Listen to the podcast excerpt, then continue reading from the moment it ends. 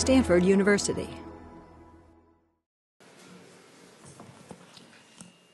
Welcome, everyone. Welcome to the forty-fourth Annual Carlos McClatchy Symposium on Journalism. My name is Joel Brinkley. I'm privileged to be a professor of journalism here at this great university, and all of us are also quite privileged this evening to have with us as distinguished a group of journalists that we could possibly put on a stage at one time. That said, I'm sorry to say that Arthur Sulzberger, chairman of the New York Times, fell ill and was unable to make the trip here from New York. Uh, but I am happy to say that with the Times is well represented with Martin Nissenholtz, senior vice president of the company. He is in charge of the company's digital operations and new strategy development, which is our topic this evening. I'd also like to introduce Phil Balboni, C E O of Global Post, a wonderful new web-based news site that features the work of more than sixty-five foreign correspondents in fifty nations around the world. Alberto is not here yet. We'll get to him. And Paul Steiger, former managing editor of the Wall Street Journal, now editor-in-chief of ProPublica, another important web-based journalism site, this one dedicated to investigative journalism. If you haven't seen it, go look. After this event, not now. uh, in the interest of full disclosure, I should tell you that I worked for the New York Times for twenty-five years, and I now write a monthly column for Global Post, but I will strive to be nonpartisan. As the title of this event notes, we're going to talk about the future of journalism, and let's begin by stipulating that the nation's newspapers, the font of nearly all of the important news printed or aired in the United States, are in serious trouble. We held a conference on this very subject, on this very stage, discussing this subject in two thousand seven, and if you read anything, you will have read about this problem. So we're try going to try not to moan and fulminate about the desperate shape of the newspaper industry here once again. Suffice it to say, how could any industry survive with a business model like this one? You pay your newspaper company to deliver a, an expensively produced product to your front door every morning, while the same company provides the same product with numerous enhancements online several hours earlier for free. Reminds me of the business strategy the Washington Senators baseball team used years ago. Walter Alston, the team's owner, used to tell reporters, "Our fans like home runs, and we've assembled a pitching staff to please them."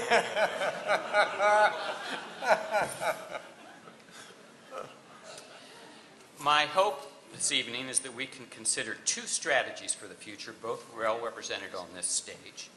The commercial old media model — I hate to call it the old media since I'm born of it, but that's what it is — and the new nonprofit public interest model. Uh, and let me interrupt. Alberto Ibargüen has just arrived. He's the former executive editor of the Miami Herald and is now president and C E O of the Knight Foundation, which funds some of the most interesting and groundbreaking initiatives in the field of new media journalism ventures in the nation, or probably in the world. Um, As I said, my hope this evening is we consider these two strategies, and the two, business, the two biggest questions are, can the established media survive in the modern environment, and is the new nonprofit model sustainable? No one has yet found a way to staunch the hemorrhaging profits of nation, the nation's newspapers. Already many papers, perhaps most, are hollow shells of what they once were. In many ways, the New York Times is the last man standing. It has not narrowed its ambitions or reduced its investigative journalism or commitment to foreign correspondence, the two areas, areas hardest hit at other papers, but this very week the company announced buyouts and layoffs of one hundred news staff employees. How long can the Times continue as it does? Global Post and ProPublica only, are only the largest and most ambitious of a raft of new nonprofit journalism sites. And they've already uh, had some significant achievements. Global Post worked out an alliance with C B S News this fall. Uh, earlier, the Associated Press agreed to carry ProPublica stories, giving the service national distribution, and it's worked out individual publications agreements for certain stories with numerous papers. Smaller nonprofit journalism sites have sprung up in Minneapolis, San Diego, Austin, Chicago, and many other places, some of them funded by the Knight Foundation. Last month came the announcement that the Bay Area News Group, a collaborative effort of several local news organizations, given five million dollars in startup money by a, Bay, by a, a wealthy benefactor, will begin work in the Bay Area soon. All of these ambitious public interest projects rely on what I call the rich uncle financial model. How can they eventually stand on their no- own, given that they give their stories away for free? That's what I hope we'll hear about tonight. These are the questions we will pursue while acknowledging this underlying fact. This issue is as important as any this country faces today for how can a democracy survive without a healthy and aggressive free press. So now I will turn this over to our first guest, Paul, who will talk to us now.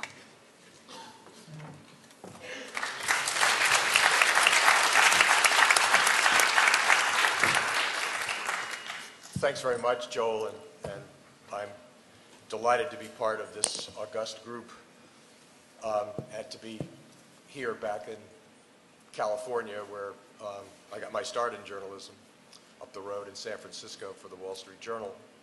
Uh, ProPublica is part, but just one part, of the future of journalism. We're a nonprofit, nonpartisan uh, producer of reporting aimed at exposing abuse of power, ineptitude by important institutions, or failure to uphold the public interest. There might have been a role for something like us, even if the business model of newspapers hadn't collapsed. But amid the current revolution um, in news, the role is clear. We can be, if we do our job right, an important bulwark of democracy. Uh, here's what we are and here's what we do. We have thirty-three journalists, uh, three in Washington, D C, uh, the rest in New York. Their work is published in two ways. Uh, first, on our own website, um, w w w dot propublica dot org, for those of you scoring at home. Um, second, uh, for our deepest and potentially most important work, as Joel suggested, um, by um, publishing them on major media platforms. We give uh, these platforms a temporary exclusive, usually twenty-four hours. Uh, in return, they give our work significant visibility and uh, increase the chance that it will have major impact. I'll give you an example. Uh, in July, uh, two of our uh, reporters, uh, Charlie Ornstein and Tracy Weber, uh, produced a story uh, that ran on the front page of uh, the Los Angeles Times. The story uh, documented how the, the nurse licensing board in California um, was doing a horrible job uh, looking at the licenses of nurses who had been um, convicted of doing things like beating up their patients, stealing their patients' painkiller, and being in a, a stupor, either drug or alcohol in, induced, when the patients faced major treatment issues. Um, it took an average of three and a half uh, years, Charlie and Tracy found, And, and as often as six years for this board um, to pull the licenses or even come to a conclusion about whether to pull a license of um, nurses with this kind of conviction. As a result, the following syndrome would occur. The nurse would do this bad stuff. He or she would be found out, would be fired, would take the license uh, Uh, a dozen blocks away to another hospital, and the same cycle would start all over again. Um, well, this story, as I say, ran uh, on a Sunday uh, on the front page of the Los Angeles Times, detailing example after example of nurses who acknowledged that uh, they had done this stuff and, and said they wondered why their licenses hadn't been pulled.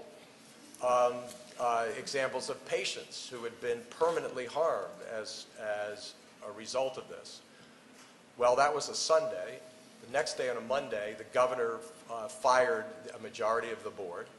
And um, the day after that, uh, uh, he replaced them with um, uh, people who were charged with fixing this problem, and they in turn replaced the executive director. So we have a new, a new board and a new staff, and um, our uh, reporters will continue to monitor um, whether this produces actual positive, uh, positive change in the state.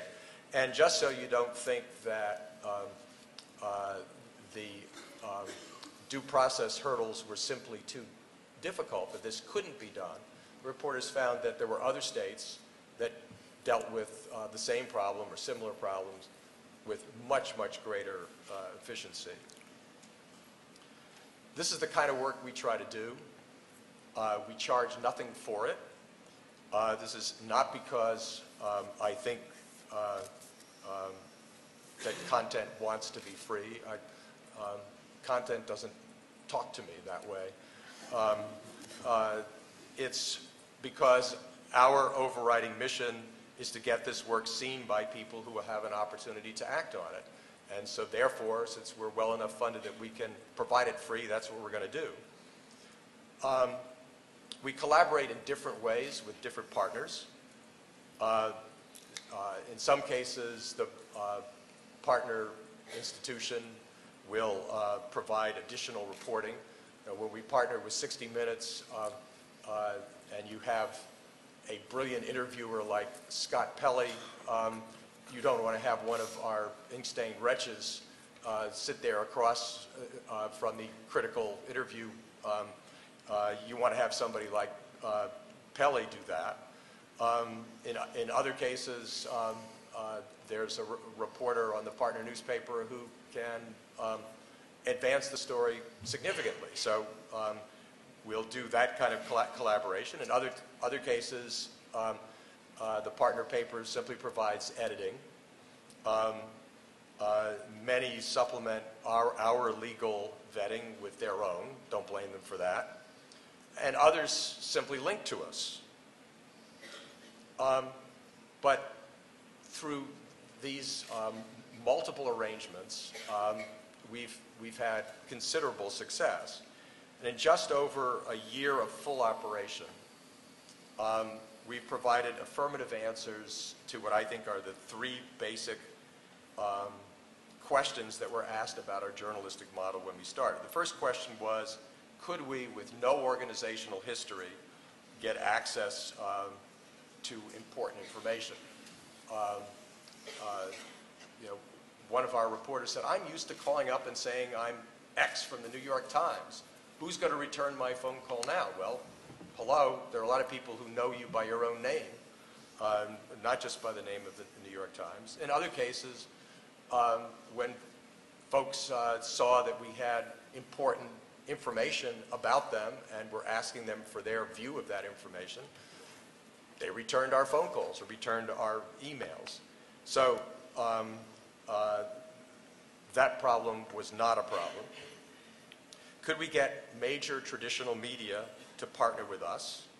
The answer to that is yes. Uh, we've been on the front page um, of the New York Times, the Washington Post, U S A Today, Chicago Tribune, Los Angeles Times, uh, Denver Post, Pittsburgh Post-Gazette, most of the major um, uh, daily newspapers. Um, we've been on sixty minutes, twenty twenty, C N B C, C N N, public television, public radio, um, and most of the uh, uh, news websites, um, uh, Politico, Huffington Post, um, Daily Beast, M S N, and on and on. The one place we haven't been yet um, is in the major serious magazines, um, but we have significant prospects there now. Um, And the final question was, could we dispel the fear that because our lead funders, Herb and Marion Sandler from up the road in San Francisco, um, uh, that because the Sandlers uh, generally support liberal causes, um, could we dispel the fears that our coverage would lean to the left as well? Um, and the answer to that is, is yes. I mean, first of all, um, uh, it's not that hard. I mean, I, I um, edited the Wall Street Journal for sixteen years, reporting to a publisher and a C E O who were, you know, were way more conservative than the Sandlers are liberal, and we were able to keep the Journal's news coverage um, to the middle of the road. And, um, uh, but more importantly, people on the right as well as on the left have picked up our stuff and, and run with it. Uh, just this week, uh, Rush Limbaugh was making a lot of one of our um, stories. I'm not sure I totally agree with his spin, but um, uh, it, it, it uh, uh, showed what I wanted to show, which is that um, we have stuff that, that, cuts, um, that cuts both ways. Um, so I think we've proved our journalistic model. The next step is to demonstrate long-run um, uh, financial um, stability. Uh, that is, we need to diversify our funding. Uh, thanks to a generous grant from the Knight Foundation, thank you, Alberto, um, we have the resources to explore the ways to, uh, to, to do that and come up with an optimum strategy for diversifying our funding. Um, the first goal is to meet I R S requirements that kick in, in in twenty eleven, and I think we're well on our way to doing that. Meantime, we'll continue to pound away at making our journalism important to a broad and deeper swath of uh, America. This means um, Uh, some work um, that old-line organizations no longer can get to because their staff is shrunken, but it also means finding altogether new ways uh, to uncover and communicate important news about our key institutions.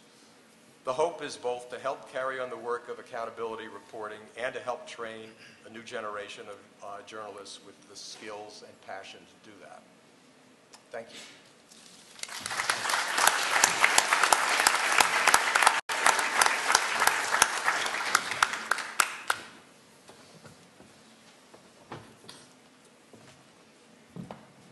Thanks for the, uh, for the kind introduction, and uh, good evening, ladies and gentlemen.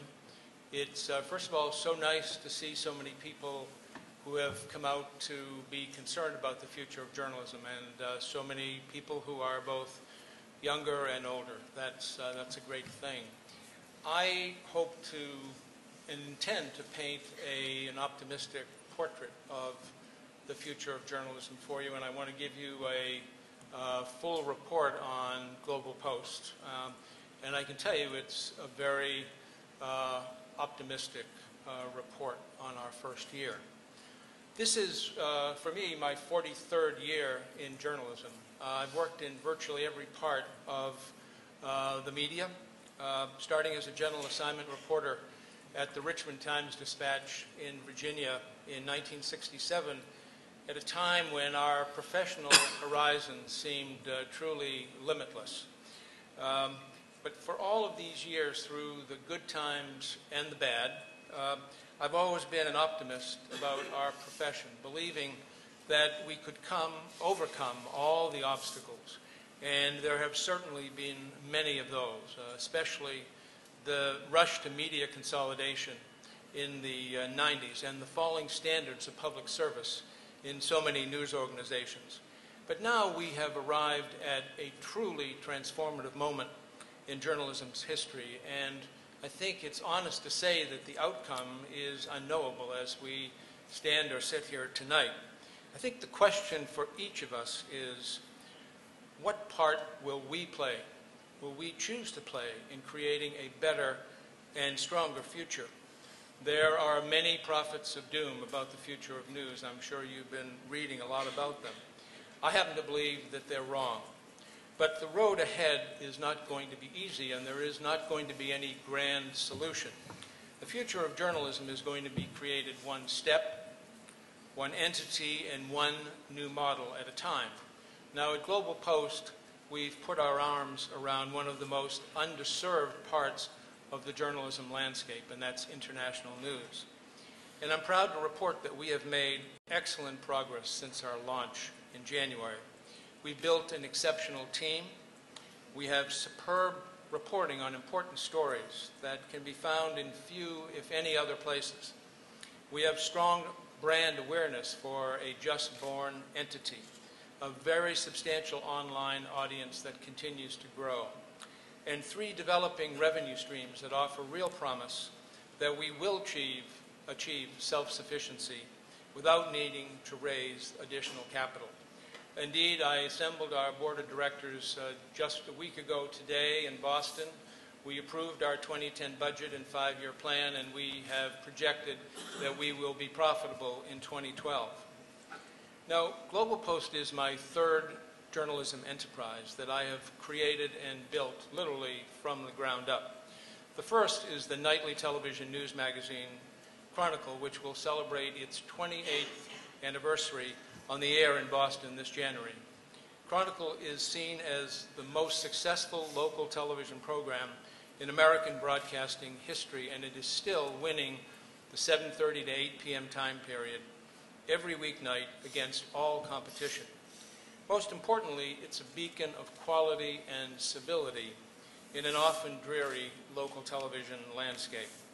The second enterprise is N E C N, New England Cable News, now seventeen years old. It's the largest local news channel in America, reaches four million homes in the region, and has won every major national broadcast journalism award. One of my original partners, the Hearst Corporation, recently sold its interest in the network to Comcast, and in a stark departure from most media transactions these days, the Hearst interest sold at a handsome profit. These accomplishments I tell you for one reason, because they demonstrate my lifelong belief that excellence in journalism can, indeed it must, go hand in hand with building a good business. Great journalism without a vibrant business to support it sows the seeds of its own demise, just as larger profits for their own sake in a news enterprise create shallow content and endless pandering to the audience. These are the values that I brought to Global Post, which is certainly the most challenging new enterprise of my career, and one that I think holds the greatest promise. In late March, the New York Times said, quote, "Global Post has begun offering a mix of news and features that only a handful of other news organizations can rival." I wanted to thank Mister Sulzberger for that kind attention, but unfortunately he's ill tonight, so I'll, I'll thank Martin in his place. Uh, it was a notable accomplishment uh, for an entity that didn't exist before January twelfth of this year. And you may have seen, and I think Joel noted, our announcement uh, just last month about our partnership with C B S News to help them with international coverage using our network of correspondents around the world. This arrangement is financially rewarding to us, of course, but far more importantly, it helps to expand awareness and credibility of our brand and bring more people to our site. We've also built partnerships with a broad array of media organizations, from the Huffington Post to Reuters to um, the O'Reilly Factor on Fox News to A O L and to many others, all of whom simply respect the quality and the honesty of our reporting. We've also used social networking and social bookmarking sites in a coordinated and aggressive marketing strategy designed to build our audience base. And in September, nearly half a million unique users came to Global Post. Almost three million have come to our site since we launched. We should reach our year-end goal of six hundred thousand monthly unique users, and we've set a target of exceeding one million in twenty ten, and those numbers are starting to get significant. And the audience is stunningly global, and one of the things that impresses me as much as anything else is that every single month since we've launched, we've had visitors from more than two hundred countries. I don't know how many of you know how many countries there are in the world.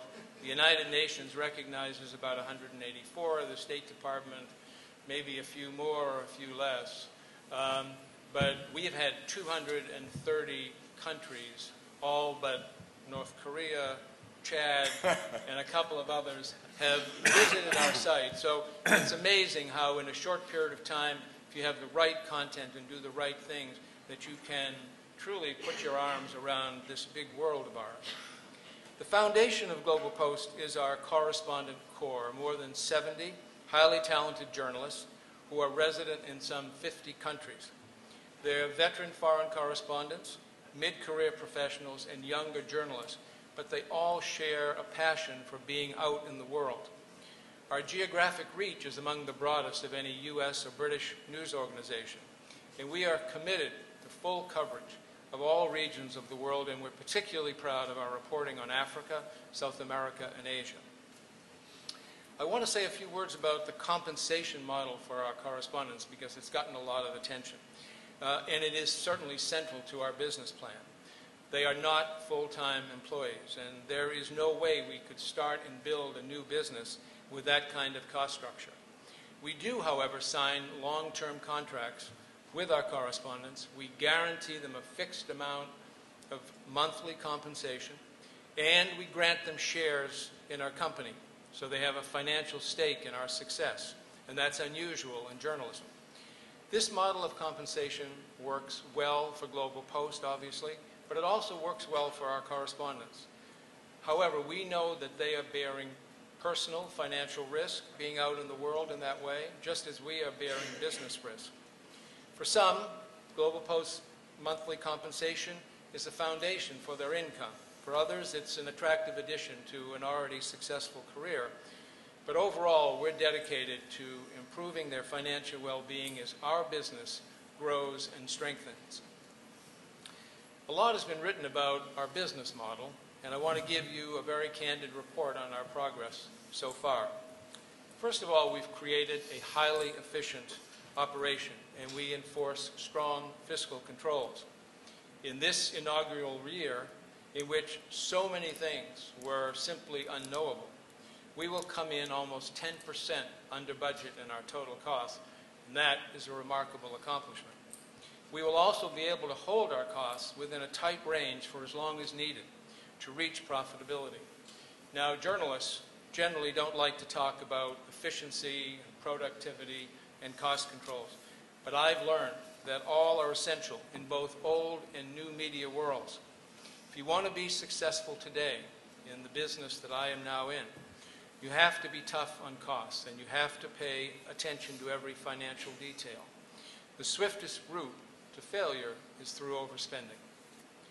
We've created three distinct revenue streams to support Global Post: advertising on our site, syndication of our original content to newspapers and websites and radio and television networks both in the U S and abroad, and a paid membership service called Passport that offers additional content and additional benefits for an annual fee of from fifty dollars to ninety-nine dollars.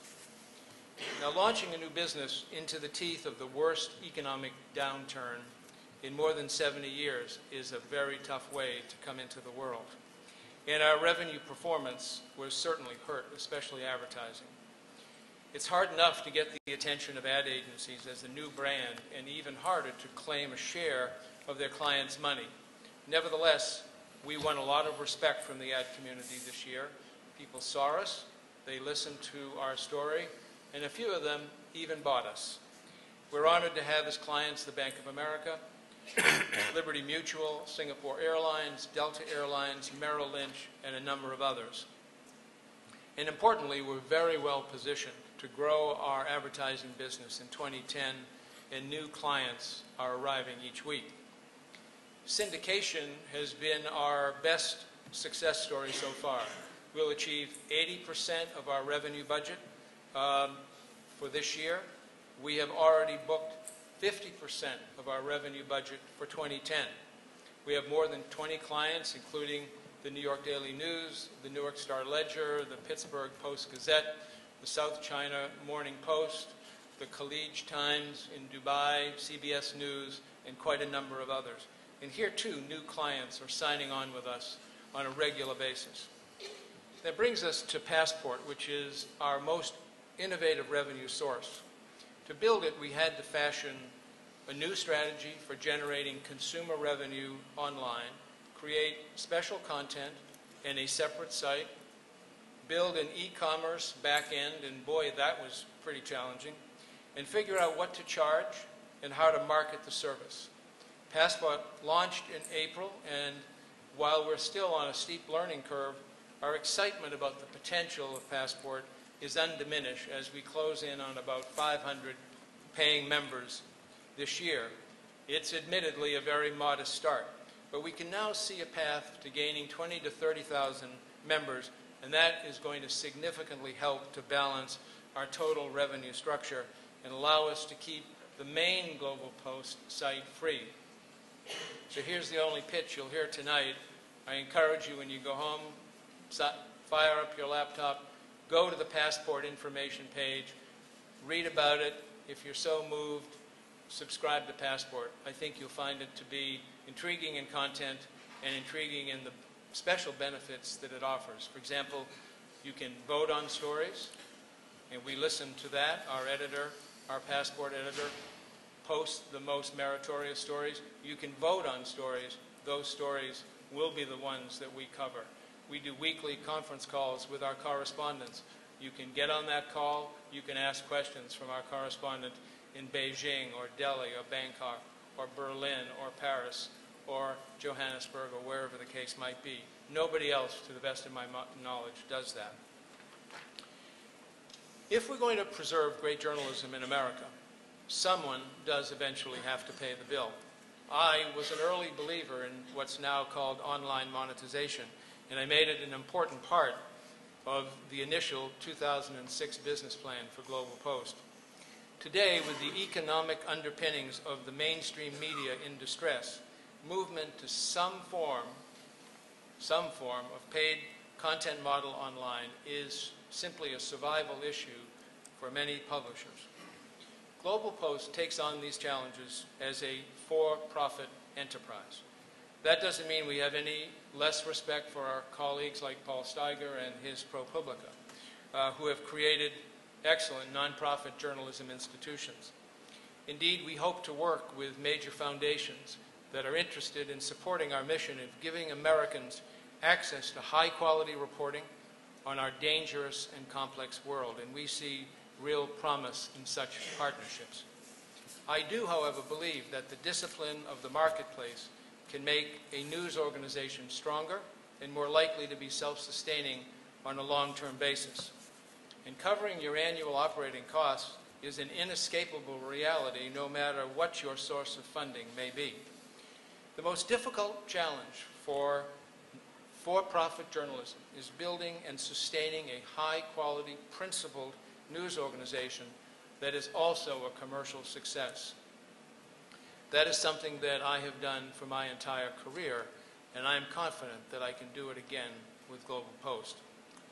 If journalism is going to have a better future, and I, I hope uh, you're seeing, believe strongly that that is the case, no matter how dire some circumstances seem, then my belief is that journalists themselves must take hold of that future and build new models of journalism that are high in quality and financially sound.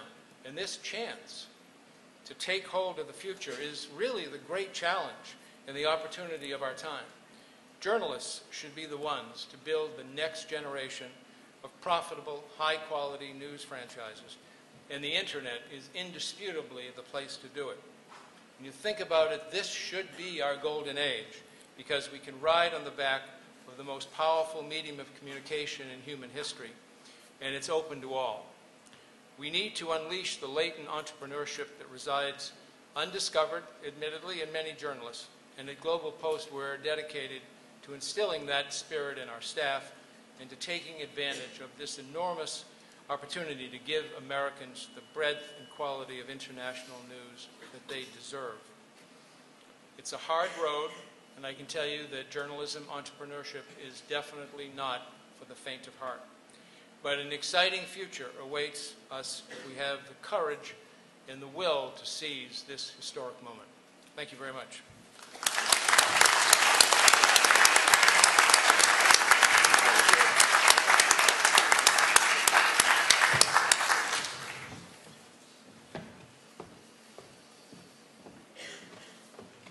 Thank you, Joel, and uh, thanks so much for coming out tonight. Arthur sends his regrets. I know he wanted to be here, uh, but as, uh, as Joel said, he's taken ill. Um, Joel's given me about ten minutes to talk about the transformation of the New York Times.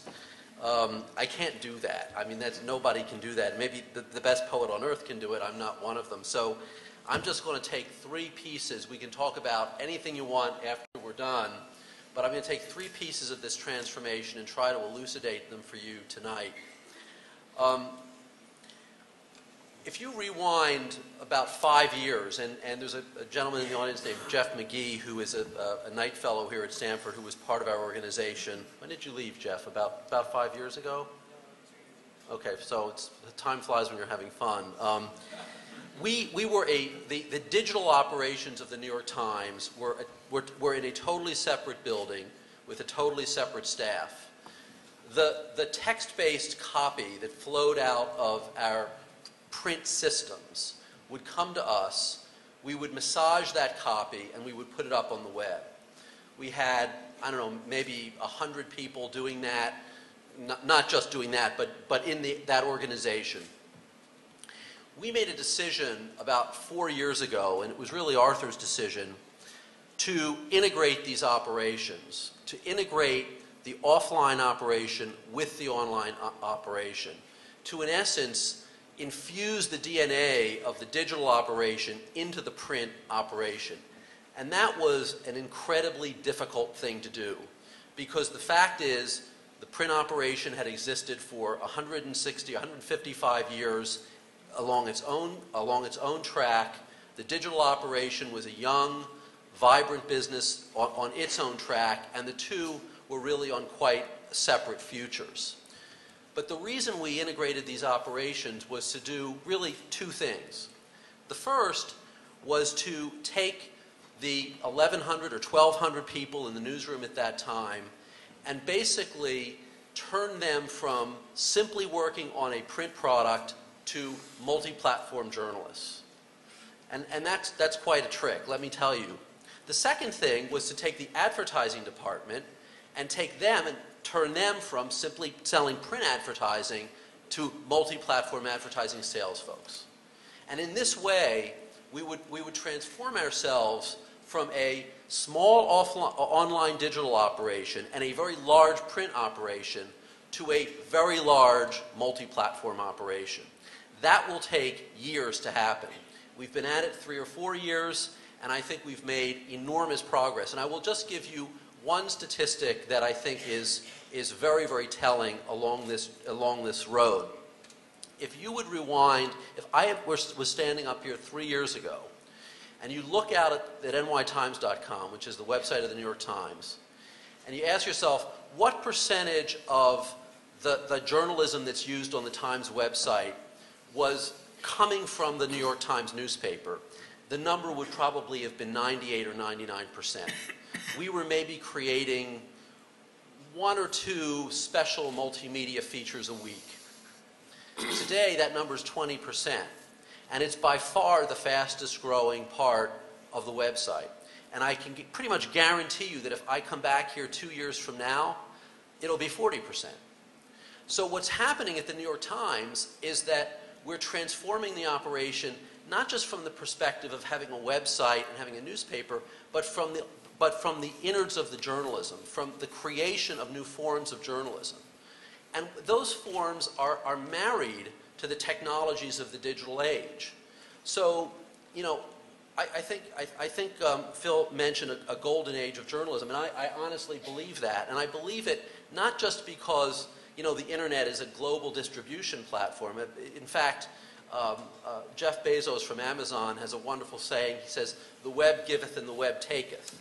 And, and let me assure you that's true. The web giveth this global platform, this unbelievable distribution channel, but the web taketh your distribution locks. It taketh the, the things that protected you, that built a moat around your business in the past. And it, it taketh that from print, it taketh that from broadcasting, it taketh that from all traditional media. And so at the same time as it's take, taken these assets away, it's given us this new stuff.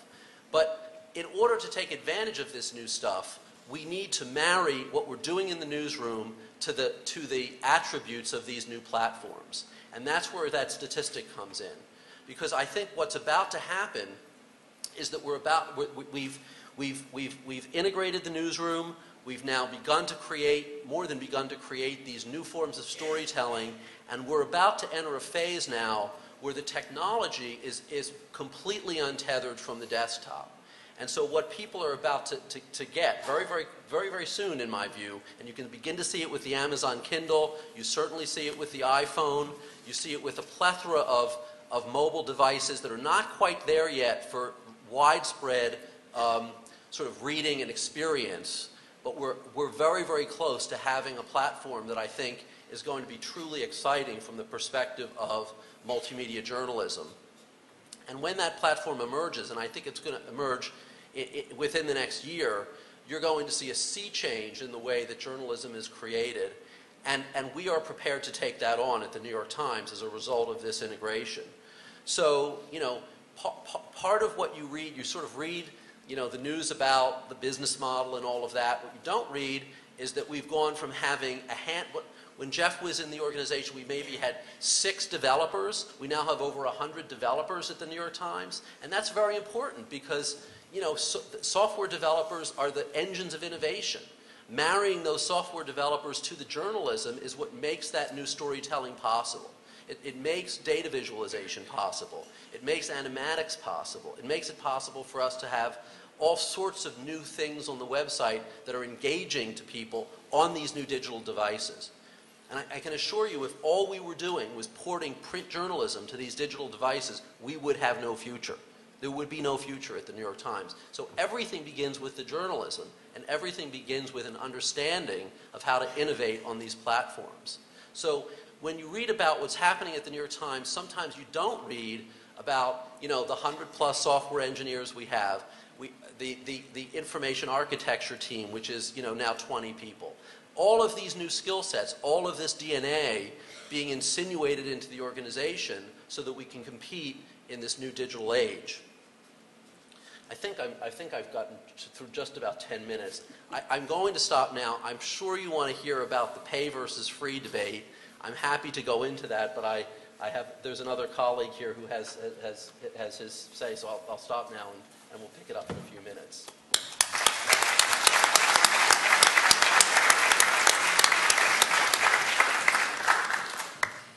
I think, I think um, for me it's about uh, tomorrow, because I woke up on East Coast time. So, so, I, so I, I, but I was, but just listening to what you were saying, uh, Martin, it, it, it's it's exactly why I think this is this really is uh, such an exciting time. Elizabeth Eisenstein, uh, who's a professor at uh, the University of Michigan, writes about Uh, the age of Gutenberg, printing and the, and the age really just post-Gutenberg.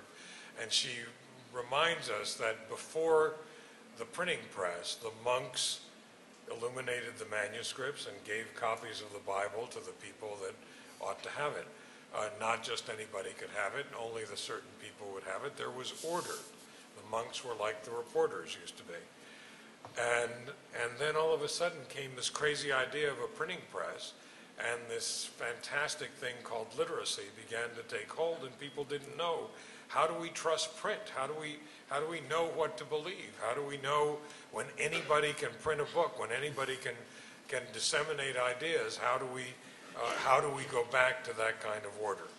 That's the, I think we're living in a very analogous time, and I find that uh, a, a wonderfully exciting time uh, to live. I happen to be in the very privileged position of, uh, of being not the person who has to do these things, like my three colleagues who just spoke, um, but somebody who is in the position of supporting these ideas wherever, uh, wherever we find them.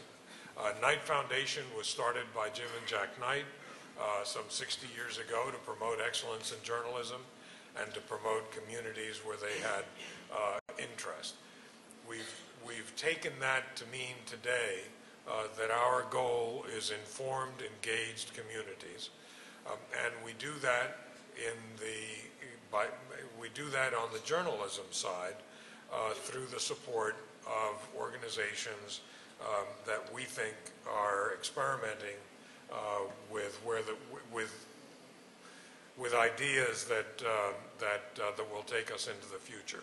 We had been uh, up until about three years ago. We had been uh, funding a lot of of uh, endowed chairs. Uh, we had been funding. We were by far the biggest funder of journalism education uh, projects in uh, uh, in the United States, and we decided to admit that we really didn't know where things were going. We didn't know um, for a lot of reasons, but really there were three big ones. One was we didn't know where things were going because of the technology, and it wasn't just the technology that is obvious and available. The fact that all of us can be in communication with almost anybody around the world, even while we sit here, it's that we don't know what that technology is going to be used for uh, when it actually uh, gets gets to be popular. The uses of the technology uh, that will take uh, the, the purpose of it someplace other than where the inventor uh, meant for it to be. We don't know in journalism what the meaning is of all of this collaboration that is going on, that that uh, that, uh, that uh, Paul mentioned earlier. ProPublica, I don't think could have happened five years ago, ten years, certainly not ten years ago, because I don't think, however good your journalism is, Paul, I don't think the editors of the Wall Street Journal, of the, well, you at the Wall Street Journal, wouldn't have accepted ProPublica. Right. Um, the, the, the Washington Post wouldn't have done it. And, and, uh, and Martin, the kind of collaboration that you're talking about and that is increasing at the New York Times, um, simply uh, wouldn't have happened. Where does where does all of that uh, where does all of that lead lead us? And and perhaps most importantly, we don't know where things are going because we don't know what it means for the consumer to own the process. We don't know what it means uh, for the consumer to own the information, and we don't know, I think, really what it means Uh, for the consumer to really be able to act on the information, whether it's seeing a shirt that you like that you click and buy in the same or another color, or whether it's uh, sending the, the, the particular uh, bit of news information around um, uh, halfway around the world to a thousand uh, or one or a hundred people. So we decided instead to fund experiments. Um, instead of teaching best practices about a world we couldn't figure out, uh, we decided to fund experiments and began um, by offering five million dollars a year. And I would encourage any of you who have ideas uh, to check it out, because the window is still open for this year's contest. It's five million dollars a year for ideas that will deliver news and information on digital platforms to geographically defined communities. That is as, as simple and as complex as it sounds. Um, we decided uh, to support universal digital access in the United States. We decided to study um, all of these uh, uh, different uh, uh, new ways of, of uh, delivering information, and we decided we would ensure in all of our activities that all of the information Uh, that we gathered, all of the code, all of the projects, uh, would always be made absolutely public. So in the first place, the experiments, the news challenge has uh, spawned projects like the, some of you may know about, um, some that were mentioned earlier tonight, projects like EveryBlock, Spot dot U S. Um, Spot dot U S allows uh, journalists to pitch their stories. Say, I, I want to do, like a, a woman is doing now, she wants to do a story on a garbage patch in the middle of the Pacific Ocean. Um, there is a possibility that the New York Times, so I read in the New York Times, might actually publish her story. She said she needed ten thousand dollars. She puts it up on Spot dot U S. People bid or people pledge uh, in small amounts, and eventually she got the money and is doing the story. Is that by itself going to change um, uh, journalism? I don't think so, but I think it's an interesting early experiment uh, with allowing the with allowing the users, allowing the readers to participate in deciding which stories get green-lighted, which stories uh, actually um, will get done. And that project has moved from a startup in San Francisco, and we've moved it now to a, a second stage project at the University of Southern California School of Journalism and Engineering. Um, we've, we've been working with Tim Berners-Lee, who, uh, with all due respect, as I mentioned to the Knight Fellows earlier uh, today, with all due respect to Al Gore, Tim Berners-Lee actually did invent the World Wide Web. Um, and uh, he's a, he is an engineer. He teaches uh, at M I T. He did not take a patent, if you can imagine it, on the World Wide Web uh, because he believed and believes that it should be free and universal. And his biggest concern is the lack of authenticity on the web. So Tim came and, and asked for, uh, for funding to do a research project on, on how to tackle this. And I thought, you know, he must, he must want ten thousand fact checkers. He must want a great copy desk in the sky. But no, he's, that would be my old newspaper man solution. His solution as an engineer is he wants to write code so that every one of you, every one of us, can be our own fact checker. I don't know, so please don't ask me how you do that. Um, I do know that he's working on it, that he's developed code, and that it's being tested today uh, by the Associated Press. Um, we've, we've funded projects at the Media Lab at M I T um, to apply in real life the kinds of, of uh, projects that they've been doing for years.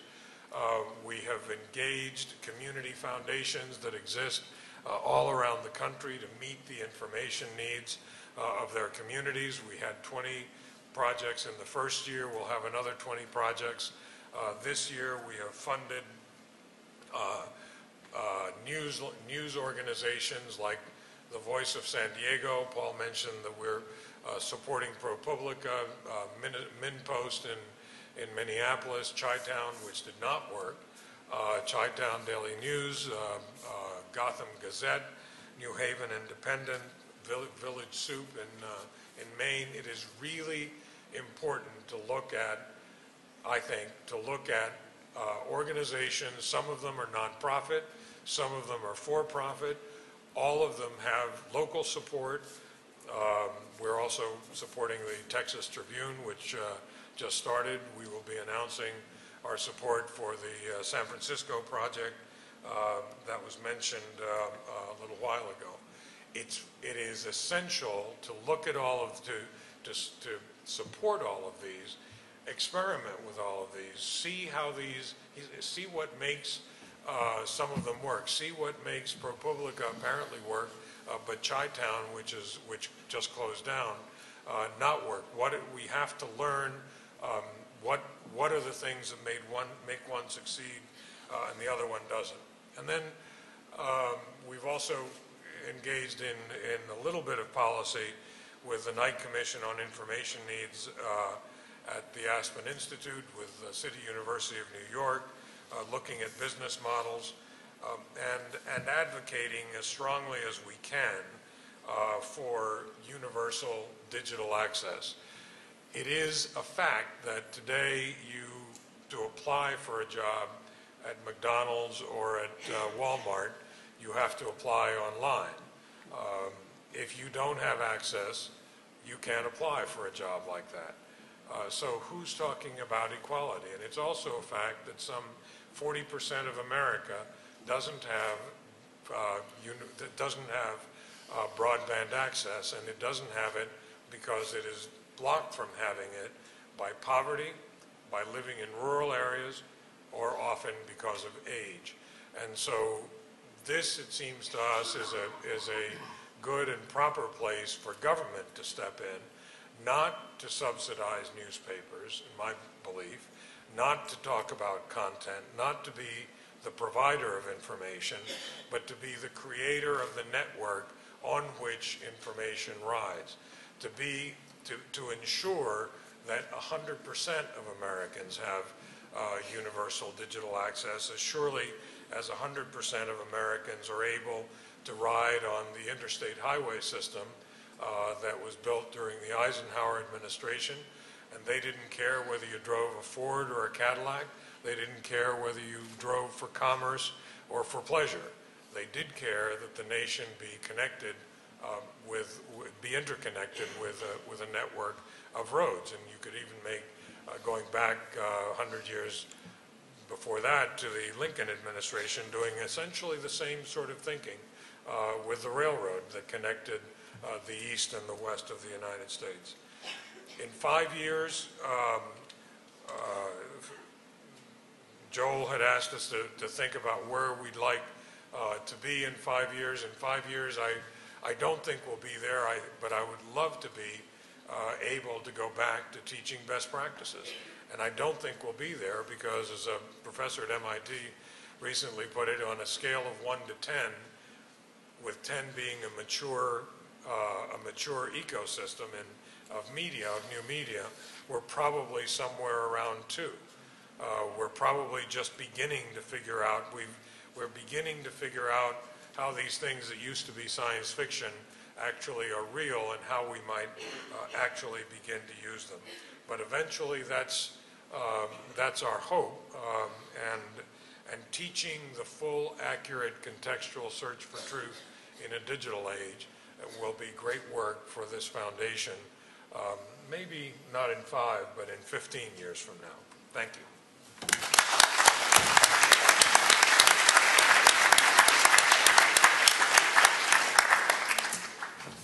Let me ask if any of you have anything you want to say in response to anything that has been said. Uh, just a small point on the uh, on the Tim Berners-Lee project. Um, uh, If, you, if you're interested in that project, actually he did a wonderful speech at the TED conference this year, and it's on the web at, I guess, w w w dot ted dot com. It's called The Web of Linked Data. So if you're interested in the speech, go look at it. It's a great speech. Well, I'd like to ask each of you one question, and then we will open the floor to questions.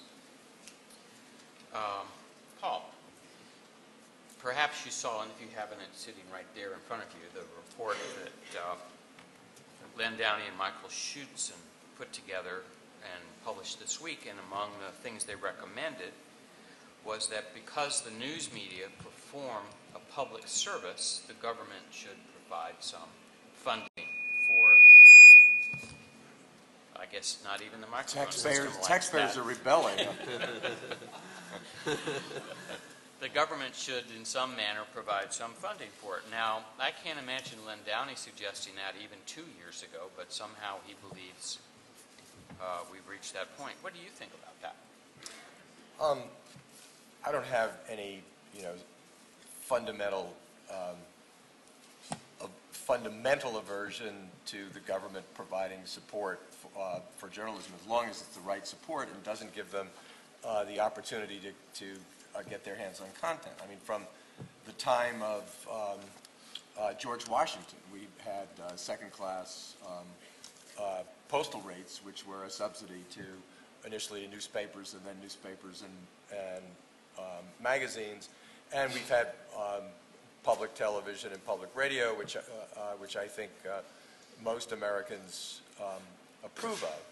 And I can see a um, uh, an increase in, in funding for, um, uh, that, that run along those lines, and in, in perhaps in the terms that, that uh, um, uh, Len and Michael um, uh, suggest, but I don't think that, that that's a panacea. I think that, that um, uh, uh, journalism needs to find a blend of, of for-profit and nonprofit um, uh, and simply volunteer activities that take full advantage of this um, incredible new distribution um, technology, and and uh, uh, and allow for what each can do um, uh, to focus on you know focus on those areas of best uh, best performance. I mean, I think that for the kind of investigative reporting that that we do, what the public markets uh, provide may have to be supplemented for a long time by um, uh, by philanthropy. I don't think that's a good rule, a good role for government funding, because part of what investigative reporting does is investigate uh, investigate the government. So, um, uh, but I agree with Phil that um, a lot of this has got to come from um, for-profit commercial activities. The di discipline of the marketplace is is a um, is a strong discipline. There are areas where we'll need other kinds of, of support, and, and um, so I think we'll be looking at a mixed model. Would you take money from the government if it were properly structured? Um, would I take money from the government? Not if it if if it were um, direct, um, uh, but I take money from the government now because um, uh, the tax code allows people to make gifts to pro. ProPublica, which they can deduct from their taxes, and I see yeah, no wait problem. Wait a minute, Paul. Hang on. I mean, they, it allows the government allows somebody to deduct when they've made a choice. That's not the government deciding.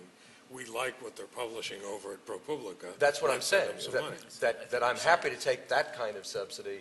I'm not happy to take a subsidy where a government official says, "I'll give you, um, uh, I'll give you money um, uh, now." Um, How about uh, focusing on my political opponents with or not coverage, yeah. Right?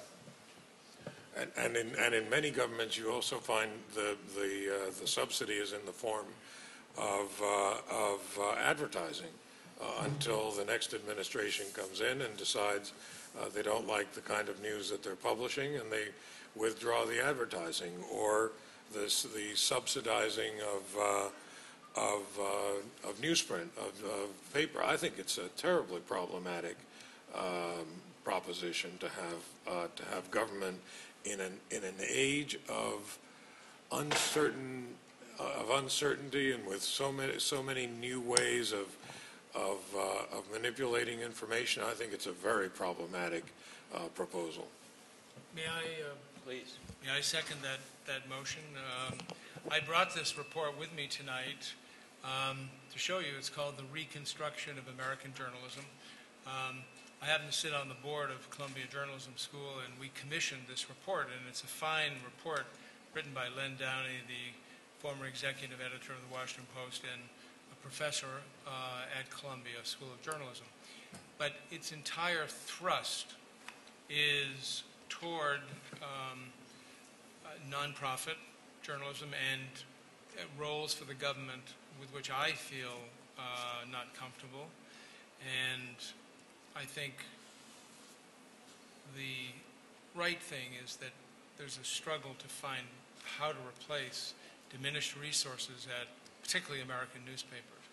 And I was saying to Paul Steiger as we were walking over, one of the better recommendations I thought in this report is that public radio and public television all across America, two hundred or more of each of these in communities large and small, have really taken, with a few exceptions, San Francisco has one, Boston, where I live, has another, um, taken some good steps in local news. But for the most part, they're not on the field of battle at all. And I think that there could be ways to, uh, through gentle persuasion and other incentives, to get public radio and television involved in providing a news reporting service in their communities that would augment diminished resources by, um, by local papers. Uh, but I would, whether I agree or not, I brought it because I would commend it to you. you I'm sure you can get it from Columbia University. And it's very thoughtful and, and well written. Okay. Bill, I have question for you. You have a great site, and I'm happy to write for it, but I wonder about having all those freelancers who also have other allegiances. My former paper just got into a little bit of trouble when it was discovered that the technology columnist David Pogue was also writing and selling books on the subject that he was reviewing. And uh, uh, Clark Hoyt, the uh, public editor, called him out on it in the paper. Now, you have seventy-five correspondents around the world who have other allegiances, including me. Yes. What well, I, I know you you're from... a person of the utmost character. Of course. Of course. Um, it does take uh, good vetting up front, And we have good editors who are looking at the copy and paying close attention to it in all the appropriate journalistic ways. But the, sometimes um, the art of the possible is where you need to be. And there is simply no way to do what I set out to do in any other manner. And then you apply strong controls and, um, and good oversight and good judgment. I mean, that's why, you know, if you've spent forty-three years in a profession, you should know a lot about managing news people. So I don't think, uh, Joel, that um, we have any um, real problems, but I would grant you that with anything, even with full-time employees, you can run into difficulties, and we know of examples of that where you can be taken to task. So I'm very proud of our team. I mean, if you go on our website, you read their biographies, they're all there. We hide nothing. Um, it's a fine, fine group of journalists. Do you have an explicit code of conduct um, that you say, you know, if you have a conflict, you may not write on this subject? We, we do, uh, Paul, and we have published a field manual, actually, for all of our correspondents, uh, which uh, is sent out. In addition, we make them sign a contract uh, that is fairly evolved uh, that outlines their responsibilities, ethical and otherwise. Martin, um, this sure. morning, the uh, Times Company reported an operating loss of, I think it was twenty-four point five million dollars, which is better than a year ago, but still a loss. Um, many people in the newsroom, my longtime friends, feel as if they are living in an Indian summer at the Times, that eventually the problems facing the entire industry are going to catch up with the Times in a much more aggressive way than they have in the past. Are they wrong? Yeah, I mean, I think they are. I think they are wrong. I, I you know, I'm not obviously the chief financial officer, but I think on a, uh, uh, I think actually the quarter had an eighty million dollar cash flow profit, which means that, you know, in terms of generating cash in the business, um, you know, the business was quite quite profitable. Um, there were special items that that that caused the uh, the, the loss, but anyway, you can go into our financial disclosures and read read read about that. Um, I think, look, this is a period of, of great change. All of, all of my colleagues on this panel have, have talked about that. And change is, is hard. It's, it's not going to be a simple matter of flipping a switch and having us go from one era to another. And that's part of the reason I talked about the, the organizational implications of, of, of this change, not just um, the technological ones. Um, but I do think, and just this is just speaking for the New York Times now, um, that we are going to come out of this um, as a much larger, more global, more powerful organization in the end. I fear mostly for the, the very local uh, newspapers who don't have the scale, who don't have the um, the the uh, the audience size, that don't that don't have the, um, the, the simply the mass. To, to, to, to potentially operate in a, in a world like, like this more than I do uh, an, an operation like the New York Times. I think at the end of the day, Joel, there are going to be um, you know, three or four you know, great global news organizations. I don't think it's going to matter whether they come from broadcasting, cable, newspapers. The, the heritage of, or, of the organization is much less important than the organization's ability to innovate. So we may see, you know, the B B C out there. We may see the New York Times out there. We may, we may see C N N out there. Th they, they are going to be large global news operations. We're the, uh, we, we operate today by far the largest newspaper-owned website in the world as measured by reach, um, the fifth largest news site um, in the world as measured by reach, and the only newspaper website in the top five. So I think what we've managed to do is take this asset and really expand it. And as I said, you know, there, there, there, is a, there is a tough, tough transformation underway. It will take a while, but I think we're going to come out the other end uh, even more vibrant and, and more exciting than we've been in the past one hundred sixty years. But I couldn't get up in the morning and do my job if I didn't believe that. All right, I think lots of people who read the Times want to know what is the prospect? Why would the Times charge for its website? What's the benefit? What's the liability? Well, I think, you know, you have to strip out the emotion from that that decision. I mean, what we what we really want to do is is create a business model over time that essentially does two things. It, it maximizes revenue and profit, and it and it is not necessarily uh, vulnerable to the, um, s the, the the cycles of one business.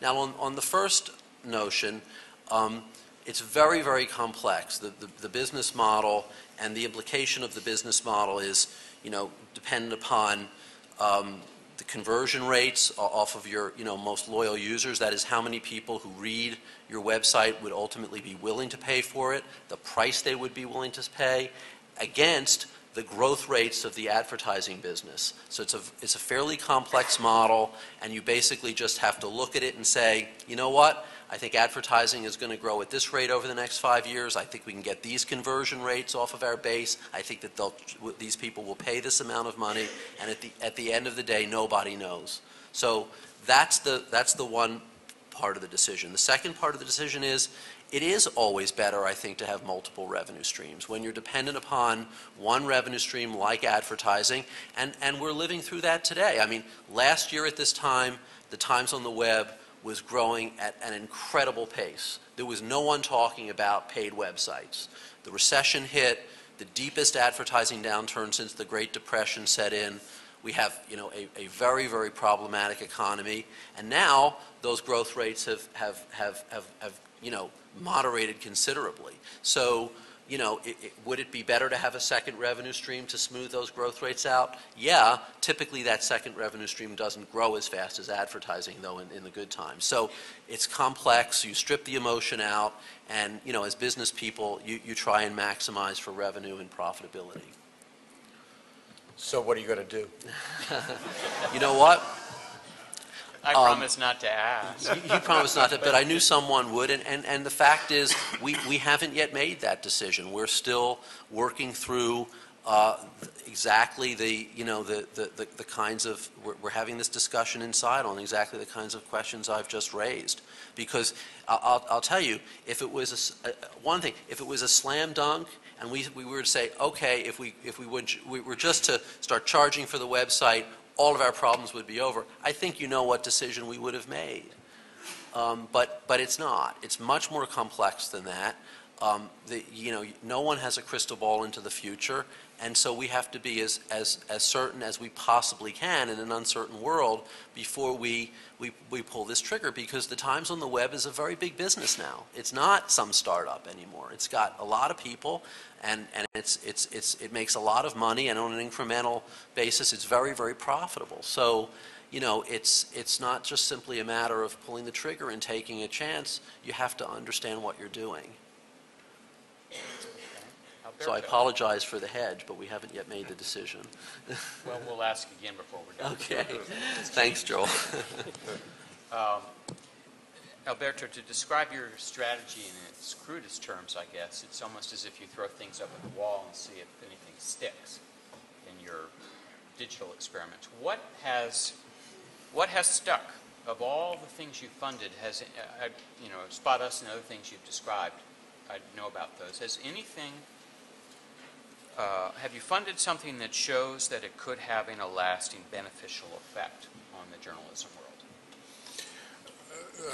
Uh, I, I think we funded, well, I, I first want to make a comment on something that Martin said, because I think you, to use your web, the, the web giveth and the web taketh, I, I think, I think the, you're right about where, I agree with you about where uh, the Times and, a handful, and less than a handful of others uh, are likely to go, but there's I think going to be, because of the efficiency of the medium, there are going to be, once, once those things are proven, uh, once you've tried them at great risk, there are going to be lots of other people doing local news uh, that I think will be able to do it very efficiently, very quickly, and will, and, and, um, and for a lot, with a lot less risk and a lot less money.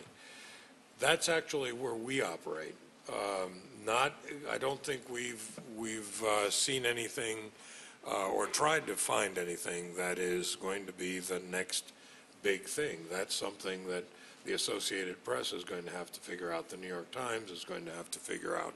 But you uh, did find something that was sold for ten million dollars. But recently. we did find, but we did do, yeah, every block uh, was an idea uh, to take uh, readily available information, but not really accessible information uh, that is, that's available in any community about community meetings, about uh, zoning, about who, who uh, contributed to what campaign, what crime there's been in your neighborhood, and put it all in a really intuitively easy map. By itself, that's not going to change journalism. I think, in fact, its greatest value is as an additional kind of information uh, for a news site. But the market has found uh, that there is value, and after And even after, because I said we actually require our grantees to disclose uh, the code or, or whatever it is they've been working on, even after disclosing the code on that project, a month and a half later, they sold the company for reportedly eight to ten million dollars. So uh, that's not going to change journalism, but it's, in, but it's interesting that a project that begins just as an idea, as part of a contest, Uh, in a relatively short period of time, uh, uses the money from the contest to prove the concept, and then sells the company to, in that case, M S N B C.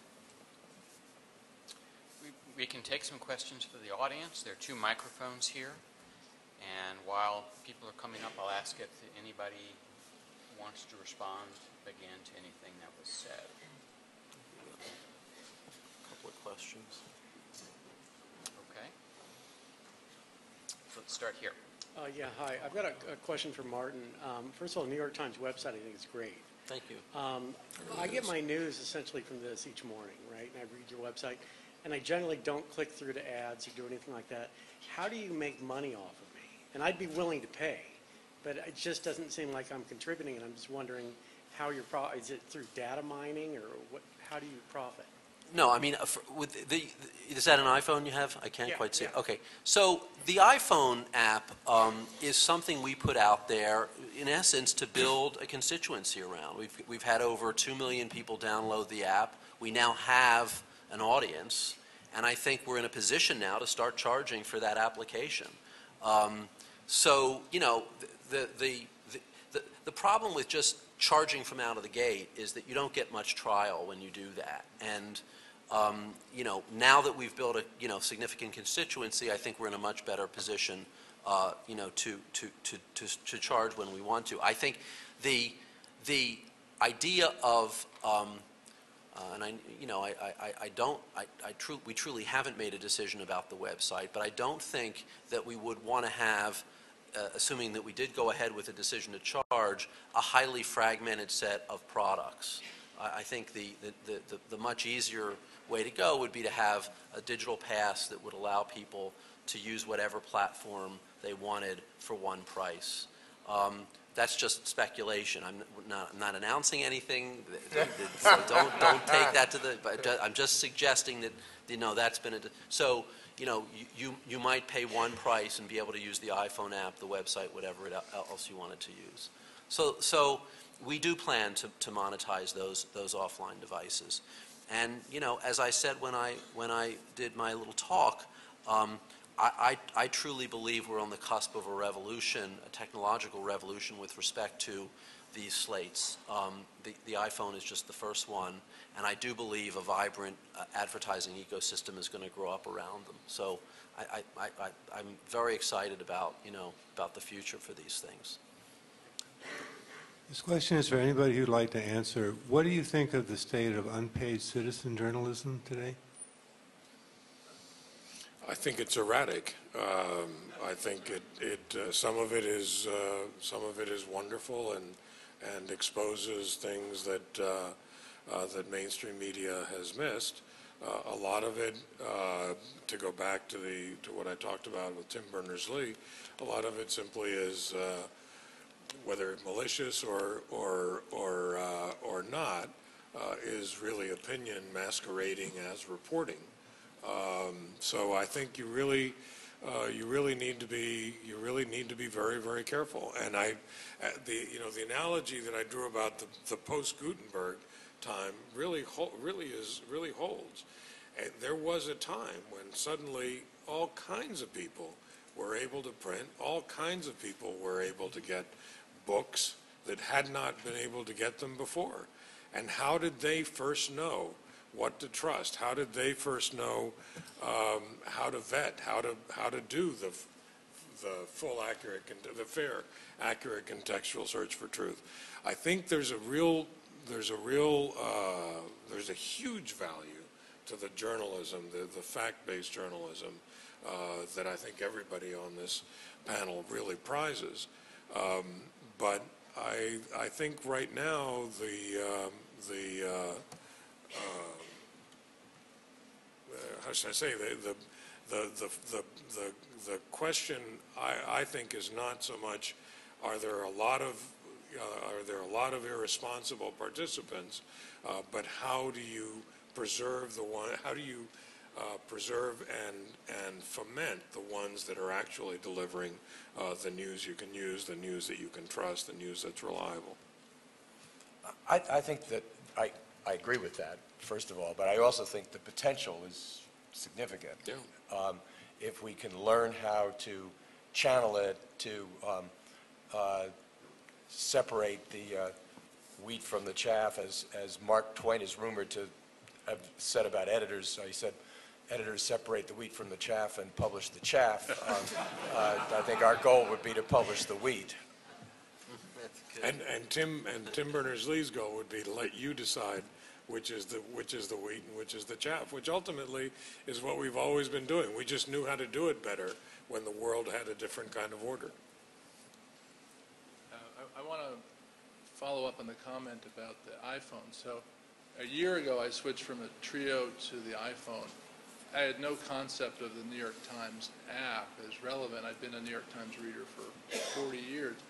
The The iPhone, the New York Times, the iPhone is radically more valuable than the New York Times in print for three reasons. One, the form factor is, is much easier to, you can take it places, you can read it. Second, you get it in real time. And third, it saves you the time that you would might otherwise spend listening to the radio on the news, or God forbid, certainly nobody I know watches the evening news, but if you did, you don't have to do that anymore. So if you were thinking like a Silicon Valley person, you'd be thinking about how to take all the revenue from all these sources that you're displacing, instead of what I would call the kind of whining, with respect, that one generally hears now from the journalism world these days. And having a hundred software developers, I was very optimistic until I heard that one. That, that it, it, it reflects a view of the world that's just upside down. There's one hundred thousand software developers within a ten mile radius of here who could solve your problems, who could show you how to monetize uh, location. I mean, that, that's, that's not fair. I mean, we, we have, we, if, if you knew what you were talking about, you'd know that we had open A P Is. You know that we, you know that we have business rules around those A P Is. You know that you might know that, you know, hundreds of software developers around the country, thousands of them, in fact, write to those A P Is.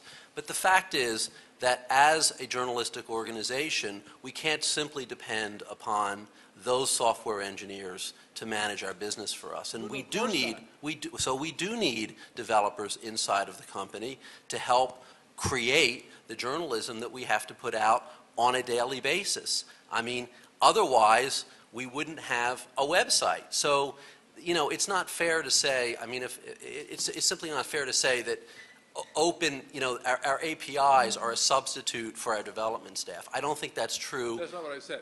Well, I mean, you implied that. I didn't imply it at all. I don't even know what you just said. It's nothing to do with what I was saying. What I was saying is that the mindset that there is an answer and we have to find the answer, it's not viable. It's a time of experimentation. There has to be openness. Every organization that employs a large I T organization, by its nature, tries to build more things itself and exclude more external providers. It's, that's pandemic. It's nothing specific to the New York Times.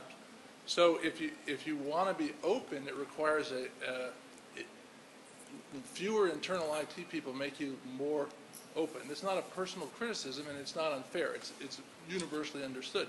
The the time is one where nobody knows the answer, And the people who will, what, what I'm suggesting to you as your friend is you couldn't possibly have known a year from now how fundamental the iPhone could be for you. I don't know what the answer is. I don't know how you're going to monetize it. Monetizing it with exactly the same model as the website strikes me as a real sub-optimization. But if you want to consider that unfair, then I would say you, no, your I ability mean, to get valuable input from you know, people. It sounds like you two have completely different philosophies, and you're both going to leave the room with those different philosophies. Maybe, I, maybe you we know, should move on. Yeah. Okay. I guess so. Sir. I'm so glad to see that Gutenberg got into this conversation. Um, I wonder if he worried that much about form over function. I think that his uh, probably said, hey, we're going to bring the Bible to a lot of people. I think that was it. Um, but I'd like to ask the gentleman from the Times. You mentioned there were twelve hundred reporters at the New York Times? Roughly, yeah. Uh, when was that? When was that? That yeah. is, that's presently. twelve, the twelve hundred journalists. journalists. twelve hundred journalists now yeah. at the New York Times? Yeah. Have they cut anybody lately or laid off anybody? We announced a buyout this week I of so. one hundred yeah. journalists. So, so we, had, we have twelve fifty today. We will be going down to eleven fifty. That's what we announced. So. so, so any of them moving over to your internet site or anything, just like that? They're getting rid of reporters. What seems to me, the reporters are the backbone of news. I mean, the key word of newspaper, the key part of it is news, I, not newspaper. I agree. Not paper. Yeah, I agree with you. The, the, the buyouts can come from any part of the newsroom. They don't have to come from reporters. They, they will likely come from some digital di digital folks, as as we've said. So. It's, it's not, we're not suggesting that they're only going to come from reporters. Well, does anybody think that this is the end of the beat reporter? That's what we're basically seeing here. The well, person I'm, that covers a beat all the know, time. And the, the only thing I would say is that with eleven fifty journalists at the New York Times, I think we have almost twice the number of journalists of any other news organization in the United States today. So maybe one of my other colleagues could answer that question better than I. I, I. No, I mean, I think, look, you cut the size of the news staff, um, uh, you reduce your sure. capability, but with eleven fifty people um, uh, in the newsroom, the New, the New York Times could still support a hell of a lot of, a hell of a big beat structure. So um, the beat structure is not going away with, with um, this cut. At, some point it could, but not with not with this cut. But I, I think I think where where where you are seeing it go away is in uh, in regional newspapers and in local newspapers. The newspapers that used to have uh, five reporters at City Hall that might have one and might go uh, only occasionally. Bob Schieffer actually the other day was telling me his brother was running for governor of Texas. He went to Corpus Christi. The the, the reporter from Uh, I don't know which newspaper was there and said it's a good thing you came on, uh, I don't know whether it was a Thursday or a Friday, it's a good thing you came on this day because I only work part-time. I'm the political reporter. Right. So there, the, there, are, there are lots of newspapers, lots of newspapers, I'd say a majority of newspapers where uh, the, those beats that used to be Uh, very well um, uh, attended or are, are simply uh, either non-existent or, uh, or are very, very thin. I actually really believe that that's why we have to hurry up and make sure that every, everybody has digital access so that there is, uh, there is the possibility uh, to have demand Uh, for where I think we're going. I think we're going digital, I think we're going mobile, and I think the more, the sooner we have the entire country able to access that,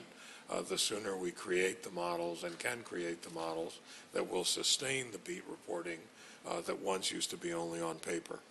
Good, I'm glad to see that because I know a lot of beat reporters have been laid off. Thank you. Short, a short question for Martin. What do you think of Google News and also news aggregation? It's a good, a it's a good question. The question is, what do I think of Google News and news aggregation? Um, and it's a, it's a very, very important question um, uh, because, needless to say, you know, some of the aggregators, many, all of the aggregators essentially depend upon existing news content for their lifeblood. Um, I, I, I think that uh, um, for the most part, most news aggregators are, are healthy for, for the overall business. They, they provide value. Um, they send traffic to the various websites that they aggregate. I think where the, the line gets difficult is when the aggregator begins to stretch the boundaries of fair use to the point where the, they're, they're no longer aggregating and essentially they're, you know, they're, they're taking copyright. So, um, you know, I, I think the, the whole notion, and again, I'm not a lawyer, but the whole notion of fair use in the digital age and in this context is, is you know, one that, that I think we need to examine carefully and understand the implications of. Um, with respect to Google News, Um, you know, it's, it's a tough one. Uh, you know, Google News sends a, a lot of traffic to, to the New York Times. Uh, they, they take snippets. They don't, you know, they don't, you know, take vast parts of our, our, our content. I know a lot of my colleagues are, are you know, v very, very against Google News. And I can't say that today I feel, I feel that way. I mean, I think that we can exist. I think that the Times website provides a completely different value proposition to the user than does Google News, and I think the two can exist side by side. But, you know, I, I can certainly understand it if someone were, were to think that that was a naive, you know, a naive reaction. Anybody else want to comment on that? All right, we'll take the questions from the people standing now, but we're about out of time, so uh, your turn. Uh, you gentlemen have talked a lot about the national reporting and the national media. What about these regional media outlets? I've been a broadcast and a newspaper reporter, and uh, nobody's hiring right now. I mean, the places that are hiring are small places like Eureka up in Humboldt County. I mean, when do you think that, like the San Francisco Chronicle is in a hiring freeze, do you think they will hire again? Or is it going to be something where we have to wait till the people that retire and then people move in? Or are they going to cut those people when they retire? I mean, what's going to happen with like the San Francisco Chronicle and these smaller media outlets other than the New York Times and these uh, nonprofits that you're talking about? I, I can't co comment on the Chronicle specifically, but I, you know, I think that where I would be looking um, right now for growth is not to um, the traditional metro papers, particularly in lar larger cities like San Francisco, where, where they are still reeling from the destruction of their uh, business model and have not reached an equilibrium. The, the, they're, they're trying to catch a falling knife because their revenues keep um, uh, going down. But it's with um, the uh, uh, web-only startups. Um, uh, I mean, Alberto mentioned Voice of San Diego. Um, uh, Knight is also, I think I heard you say your uh, Knight is helping to fund um, this um, uh, Texas Tribune, which is uh, a new web-only startup that will cover the political economy of Texas for the entire, the entire state. There are um, uh, jobs being created um, at, at really small, um, incredibly small, and smaller still institutions, but there but there are a growing number of them, and I think it's it's worth looking there before you look at um, existing institutions that are still trying to cope with this. Um, what for them is a is a total disaster. So you think places like that are going to ride out the storm and be there for the long term, or? I I think some. Uh, some will. I think that, that some are finding um, that they can be viable right out of the right out of the starting gate, and, and, and so they don't have a storm to uh, they don't have a storm to ride out. Now they don't pay the way mm-hmm. profitable metro newspapers used to pay, but they provide an opportunity to do good reporting. Yeah, I wouldn't give up on working for um, a newspaper or a television station. Um, I don't think um, there's much prospect that they're ever going to grow again, or at least for a very long time. Mm-hmm. But I do believe they will be there, mm-hmm. and um, there will be jobs, and if you're diligent, you will find one. So they still need people, and I, I wouldn't I wouldn't give up hope on it. Like, for example, C B S five here in the Bay Area, they yep. uh, just last year or the year before, they laid off like five of their most experienced journalists, like the guys that were, you know, been there for twenty years or more and making over one hundred thousand dollars, and those five are now suing the C B S five. Yes. I mean, is that kind of the future of journalism? I mean, the younger people are good, and then when they're about forty-five, fifty, they're laid off, or? Well, I think that it, it depends market to market, but that there is a lot of that going on for sure. Mm-hmm. And you seem like a thoughtful person, so, I mean, you really should look hard at the caliber of the institution that you want to work for, and mm-hmm. be, and look at their product, and mm-hmm. see if you really want to put yourself into that mix, because there are a lot of people still doing that, but mm-hmm. it can be a soul-deadening experience, and mm-hmm. um, so there may be jobs, but they may not be the kind of jobs that you really want. Mm-hmm. I think that's the sad truth of the matter. All right, thanks. Thank you, gentlemen, for coming. Uh, I'm one of the master's journalism candidates in the room, and my question uh, is going to be less about prognostication and more clarification of something you said earlier. Um, there seemed to be, and please correct me if I'm wrong, a general consensus at the table that uh, direct sources of funding from the government, or, or money from the government that wasn't, that wasn't washed through uh, deduct deductible taxes would be less than welcome Uh, at each of the outlets. Um, but it was also, uh, there was sort of a, a general nod that uh, some of the holes left um, in, in the reporting net, especially at the local level, uh, would happily be filled by public outlets, uh, ostensibly those who draw content from N P R, for instance. And I'm wondering, uh, there seems to me to be um, uh, a double standard between uh, allowing the holes to be filled, or, or saying the holes should be filled by entities that do take e even some money from the government versus, you know, none yourselves? Well, not, not entirely, because if you look at the funding sources for, um, say, public radio stations, um, most of it is member-supported from people like you and me.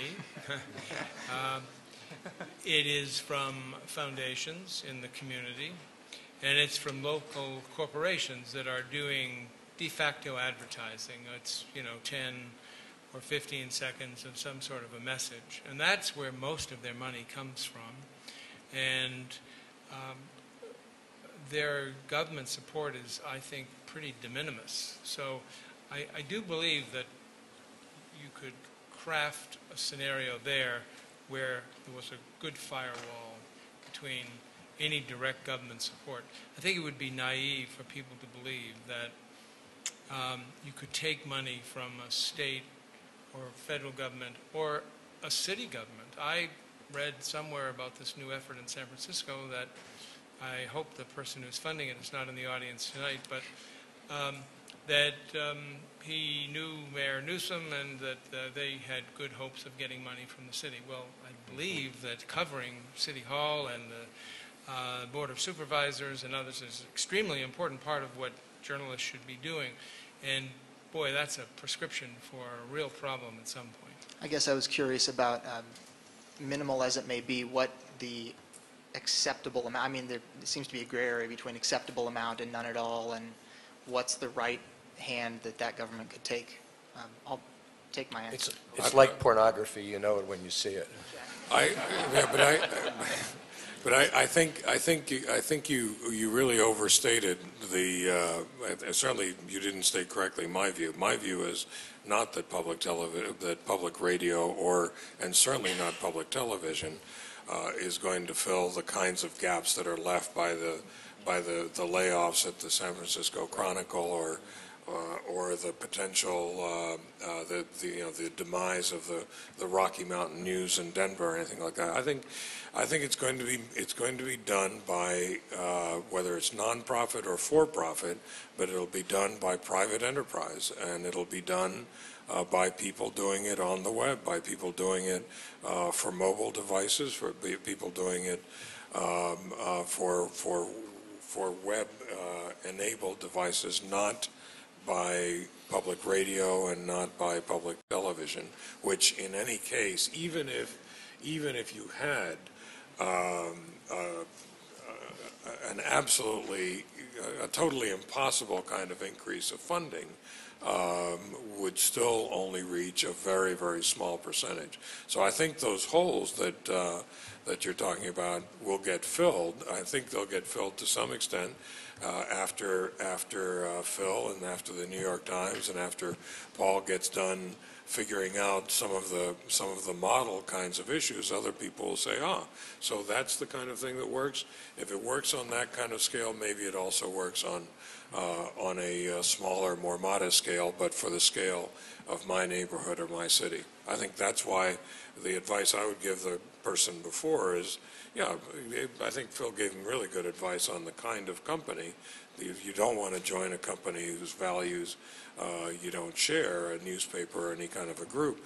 But I think you ought to be looking at uh, at, uh, at a lot of these startups. And some of them have already failed. The Chi-Town Daily News is already closed. Um, that's the way it works. Some of them will succeed and some of them will not.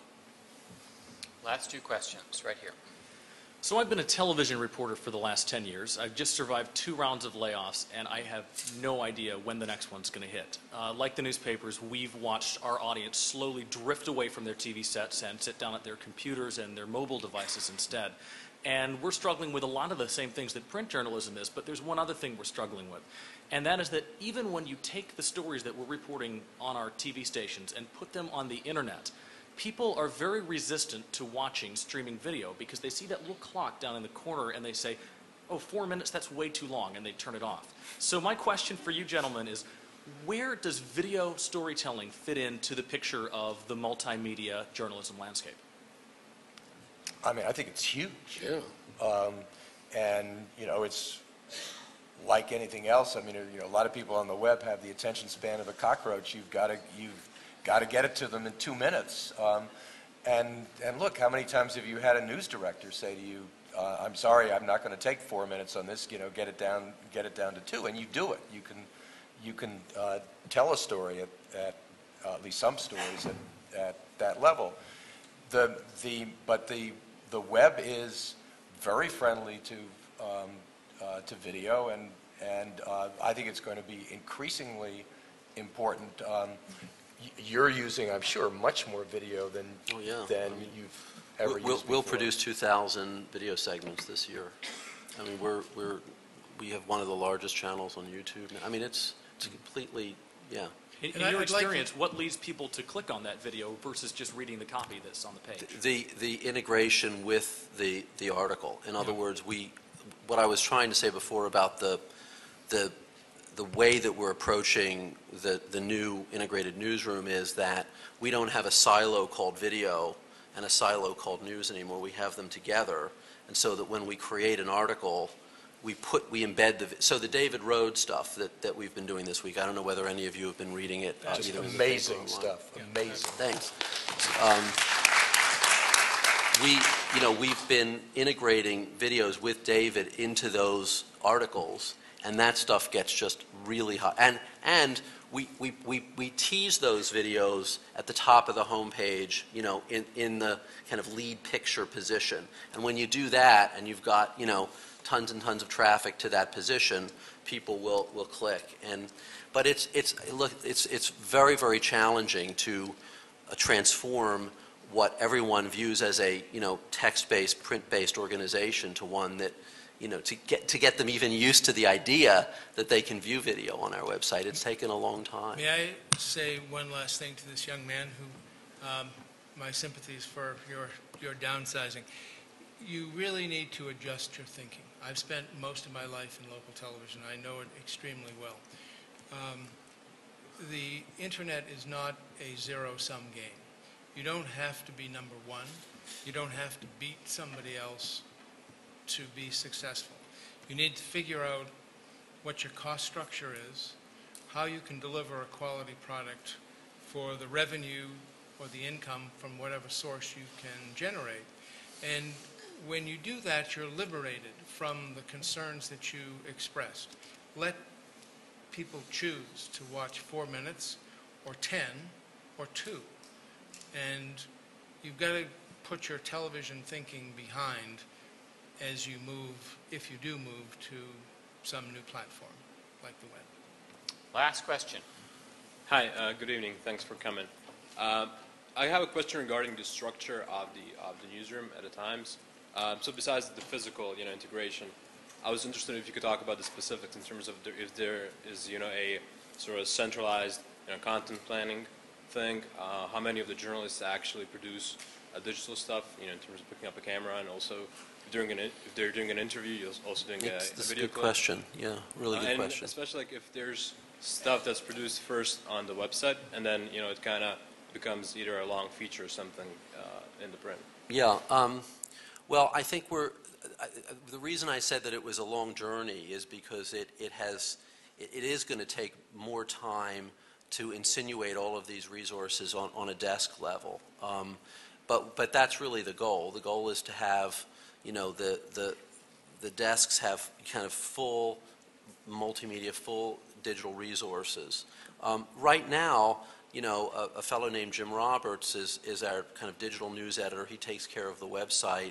He has a, a, a folks around him who are updating the website throughout the day, taking copy in and and and making it making it work on the web. And we ha we also have a, a, a team of folks who work with the desks. Um, for example, when when a, a, a news story is pitched, and a, and, and a, again the David Rhode idea. The, the, the video team will come in and work with, with that particular desk to, to bring that to life. So we're not yet at the stage where we have, you know, all of these resources completely mapped to every every desk. And I'm not sure we'll ever.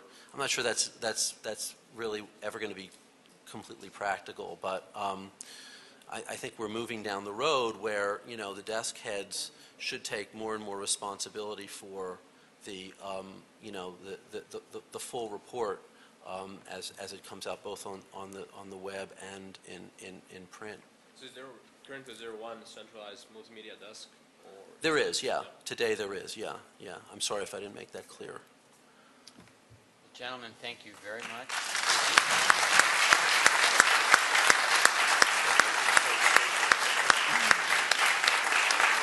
And thank you for coming. For more, please visit us at stanford dot e d u.